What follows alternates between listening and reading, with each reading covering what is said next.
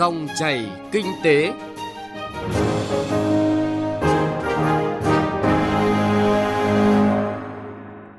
Quý vị và các bạn thân mến, dòng chảy kinh tế hôm nay có những nội dung đáng chú ý sau.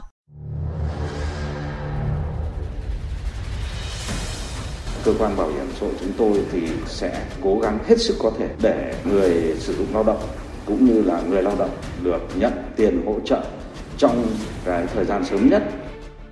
Bảo hiểm xã hội hỗ trợ người lao động và doanh nghiệp gặp khó khăn do dịch Covid-19. Dịch Covid-19 nó cũng là cái thách thức nhưng cũng là cái cơ hội để chúng ta kêu gọi đầu tư vào cái phần cung tiêu thụ. Dệt may hướng đến mục tiêu xuất khẩu 43 tỷ đô la Mỹ vào năm 2022. Thưa quý vị và các bạn, hiện các địa phương tăng cường phục hồi, đẩy mạnh sản xuất. Tuy nhiên, do một số quy định chưa cụ thể rõ ràng khiến cho nhiều F0 là công nhân tại các khu công nghiệp tỉnh Long An có thể không được chi trả lương, kể cả bảo hiểm xã hội, bảo hiểm y tế trong thời gian điều trị COVID-19. Vinh Quang, phóng viên thường trú tại thành phố Hồ Chí Minh phản ánh nội dung này. Bà Nguyễn Thị Kim Anh, giám đốc nhân sự công ty trách nhiệm hữu hạn Giasin, khu công nghiệp Cầu Tràm, huyện Cần Đước, tỉnh Long An cho biết, công ty vừa kiểm tra sàng lọc theo định kỳ cho trên 5.000 công nhân và phát hiện một số F0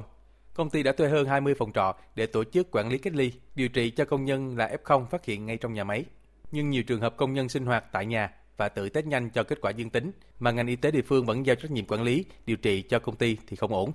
Điều này khiến doanh nghiệp thêm gánh nặng chi phí, quá tải về y tế khi có nhiều ca nhiễm. Thêm vào đó, các giấy tờ xác nhận cách ly và hoàn thành cách ly, xác nhận khỏi bệnh do doanh nghiệp cấp không được cơ quan bảo hiểm chấp nhận. Vì vậy, hiện công nhân là F0 khỏi bệnh không thể nhận lương và bảo hiểm y tế, bà Nguyễn Thị Kim Anh nói. Nếu như có những cái F0 trong doanh nghiệp thì đương nhiên là doanh nghiệp sẽ cho họ cái quyết định cách ly, quyết định hoàn thành cách ly. Nhưng mà những cái giấy tờ đó bảo hiểm xã hội họ đâu có công nhận. Đưa cái giấy đó lên là bảo hiểm không gì. Thì như vậy bảo hiểm xã hội, bảo hiểm y tế, công ty mà đã đóng tiền phần của người lao động, người sử dụng lao động. Nhưng thực chất khi xảy ra dịch bệnh, người lao động và người, người sử dụng lao động không thụ hưởng được cái gì hết. Tương tự tại khu công nghiệp Phú An Thạnh, huyện Bến Lức, tỉnh Long An, 100% doanh nghiệp đã hoạt động trở lại với gần 6.000 công nhân. Tại đây, khu công nghiệp và các doanh nghiệp đều có khu cách ly riêng cho F0. Vừa qua, một số doanh nghiệp cho biết có xuất hiện tình trạng lây nhiễm chéo trong khu cách ly nội bộ. Trong khi đó, sự hỗ trợ y tế của xã phường còn hạn chế, thậm chí không thể liên hệ được với chính quyền và trạm y tế địa phương khi cần thiết. Không có chức năng về quản lý y tế nên khi doanh nghiệp tự điều trị và tự cấp giấy chứng nhận, nhiều công nhân đã gặp khó khăn để giải quyết chế độ. Ông Trần Văn Ngọc, Chủ tịch Hội đồng Quản trị Khu công nghiệp Phú An Thành, huyện Bến Lức, tỉnh Long An, kiến nghị. Nếu mà có phát sinh F0, F1 vân vân thì doanh nghiệp phải tiếp tục trả cái chi phí này. Đây cũng là một gánh nặng tiếp theo. Tại vì rõ ràng khi mà cỏ sát và đi vào sản xuất đại trà thì chắc chắn là sẽ có phát sinh. Về mặt đạo đức ờ, nghề nghiệp thì chúng tôi phải có trách nhiệm. Tuy nhiên chúng tôi cũng muốn là quỹ bảo hiểm y tế và bảo hiểm xã hội đó cũng góp phần trong cái chi phí này. Chích cái từ cái quỹ hàng tháng, hàng quý này ra để góp phần cùng doanh nghiệp ờ, chia sẻ cái chi phí này. Theo công đoàn các khu công nghiệp tỉnh Long An, các doanh nghiệp trên địa bàn đã tham gia bảo hiểm y tế đầy đủ cho người lao động, nhưng quá trình cách ly điều trị F0 thì toàn bộ chi phí y tế do doanh nghiệp chi trả. Bên cạnh đó, doanh nghiệp còn phải gồng mình để trả lương ngừng việc theo khoản 3 điều 99 Bộ luật Lao động. Nhiều doanh nghiệp kiến nghị đối với công nhân F0 cần được chăm sóc tốt về y tế và phải được bảo hiểm xã hội tạo điều kiện giải quyết chi phí này. Bà Nguyễn Thị Thanh Thúy, Phó Chủ tịch Thường trực Công đoàn các khu công nghiệp tỉnh Long An cho rằng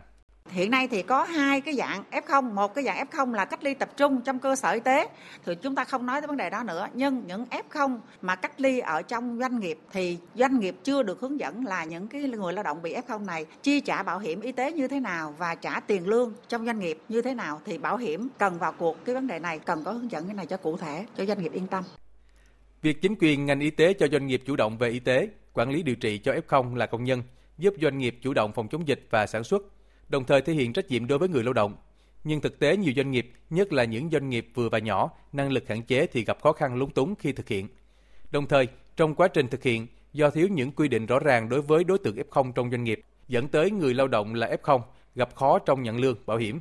Quý vị và các bạn thân mến, để góp phần tháo gỡ khó khăn cho các đơn vị doanh nghiệp, bảo đảm an sinh xã hội, ứng phó với đại dịch, Bảo hiểm xã hội đã có nhiều nỗ lực đồng hành cùng với người lao động, doanh nghiệp. Theo thống kê của Bảo hiểm xã hội Việt Nam tính đến hết ngày 16 tháng 11 năm nay, Bảo hiểm xã hội các địa phương đã giải quyết hưởng hỗ trợ từ Quỹ Bảo hiểm thất nghiệp cho hơn 11 triệu 778 nghìn lao động. Bên cạnh chính sách hỗ trợ từ Quỹ Bảo hiểm thất nghiệp theo nghị quyết số 116 quyết định số 28 của Chính phủ và Thủ tướng Chính phủ, hiện nay ngành bảo hiểm xã hội đang tiếp tục thực hiện các chính sách hỗ trợ theo quyết định số 68 và quyết định số 23 đạt nhiều kết quả tích cực. Báo cáo của Bảo hiểm xã hội Việt Nam cho thấy chính sách hỗ trợ người lao động và người sử dụng lao động từ quỹ bảo hiểm thất nghiệp đã được triển khai với tinh thần khẩn trương, hiệu quả. Tính đến hết ngày 16 tháng 11 năm nay, Bảo hiểm xã hội các địa phương đã giải quyết hưởng hỗ trợ từ Quỹ Bảo hiểm thất nghiệp cho hơn 11 triệu 778 nghìn lao động, trong đó đang tham gia bảo hiểm thất nghiệp là gần 11 triệu người, đã dừng tham gia bảo hiểm thất nghiệp là hơn 785 nghìn người, với tổng số tiền hỗ trợ là hơn 28 nghìn tỷ đồng.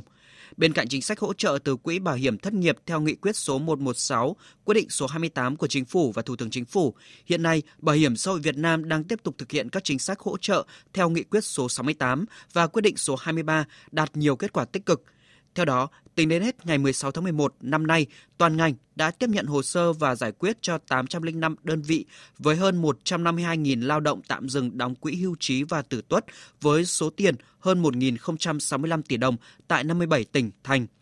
Để đạt được kết quả này, nhất là trong bối cảnh khối lượng công việc lớn, thời gian ngắn gấp rút, đội ngũ cán bộ, viên chức và người lao động toàn ngành đang rất nỗ lực, cố gắng, chủ động, sáng tạo với quyết tâm giúp người lao động được nhận hỗ trợ một cách sớm nhất – Phó Tổng Giám đốc Bảo hiểm xã hội Việt Nam Lê Hùng Sơn cho biết. Để có thể kịp thời minh bạch và phòng chống trục lợi hiệu quả nhất, cái điều kiện về hạ tầng công nghệ thông tin, đấy là một cái công cụ hữu hiệu để xác định đối tượng, xác định mức hỗ trợ và phòng chống trục lợi. Cái thứ hai là đối với lại cán bộ ngành bảo hiểm xã hội chúng tôi thì cũng phải quán triệt tinh thần trách nhiệm trong thực thi công vụ, tinh thần thái độ phục vụ à, đối tượng à, phục vụ người lao động, phục vụ chủ sử dụng lao động. Và về phía chủ sử dụng lao động và người lao động thì cũng phải tích cực phối hợp với cơ quan bảo hiểm à, xã hội chúng tôi. Và cũng rất quan trọng, người lao động nhanh chóng mở tài khoản ngân hàng để cơ quan bảo hiểm xã hội chúng tôi sau khi xác định chính xác đối tượng mức hưởng thì chúng tôi chuyển thẳng vào tài khoản cá nhân của người lao động nhất là trong cái điều kiện dịch bệnh như hiện nay, tránh tiếp xúc trực tiếp. Cơ quan bảo hiểm xã hội chúng tôi thì sẽ cố gắng hết sức có thể để kết thúc sớm hơn và người sử dụng lao động cũng như là người lao động được nhận tiền hỗ trợ trong cái thời gian sớm nhất đúng với lại cái ý nghĩa mục đích chính sách hỗ trợ của Đảng và nhà nước.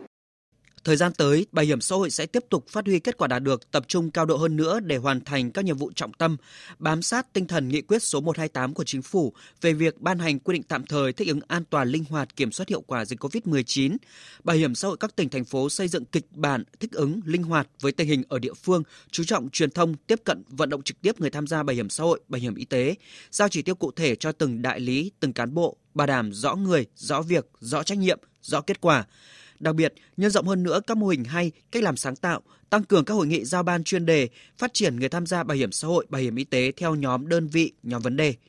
Đối với việc triển khai hỗ trợ người lao động và người sử dụng lao động từ quỹ bảo hiểm thất nghiệp, bảo hiểm xã hội sẽ khẩn trương khắc phục những vướng mắc phát sinh, tích cực giả soát dữ liệu, đẩy nhanh hỗ trợ các nhóm đang bảo lưu đóng, nhóm có tính chất đặc thù, tiếp tục đẩy mạnh truyền thông về chính sách hỗ trợ đến các khu dân cư – Đặc biệt, phát huy hơn nữa vai trò tham mưu để tạo động lực thực hiện các nhiệm vụ thu, phát triển người tham gia bảo hiểm xã hội, bảo hiểm y tế, cũng như tiếp tục thực hiện hiệu quả việc hỗ trợ người lao động từ quỹ bảo hiểm thất nghiệp.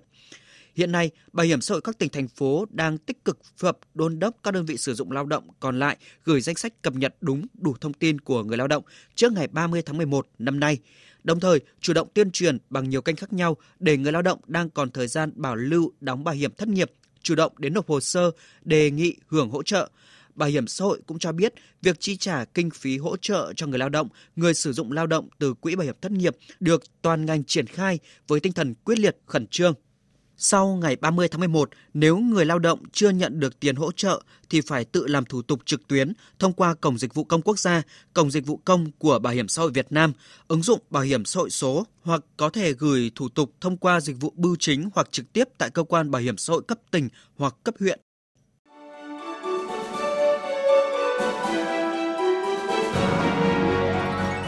Dòng chảy kinh tế, dòng chảy cuộc sống.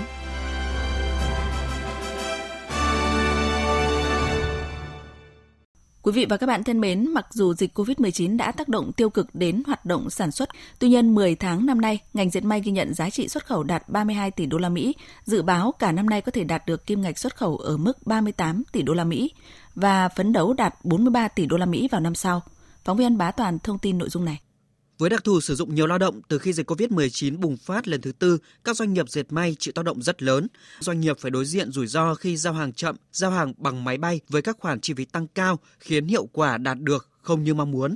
Tuy nhiên do triển khai nhiều giải pháp thích ứng linh hoạt nên tổng doanh thu của nhiều doanh nghiệp dệt may vẫn duy trì bằng cùng kỳ năm trước. Ông Phạm Xuân Hồng, Chủ tịch Hội đồng Quản trị Công ty Cổ phần May Sài Gòn 3 cho biết, đại dịch COVID-19 khiến ngành dệt may chịu ảnh hưởng nặng nề, chuỗi cung ứng nguyên liệu đầu vào bị gián đoạn, vật tư, nguyên phụ liệu tăng giá, nhu cầu tiêu thụ giảm. Tuy nhiên, trong khó khăn, các doanh nghiệp đã tìm cách nắm bắt cơ hội, chuyển đổi nhanh cơ cấu mặt hàng sang các mặt hàng có khả năng thích ứng với tình hình mới – về lâu dài, công ty cổ phần May Sài Gòn 3 đang tiếp tục gặp gỡ, đàm phán với doanh nghiệp cung ứng để tạo ra nguồn nguyên phụ liệu phù hợp, bảo đảm xuất xứ, chất lượng, tận dụng hiệu quả các hiệp định thương mại tự do.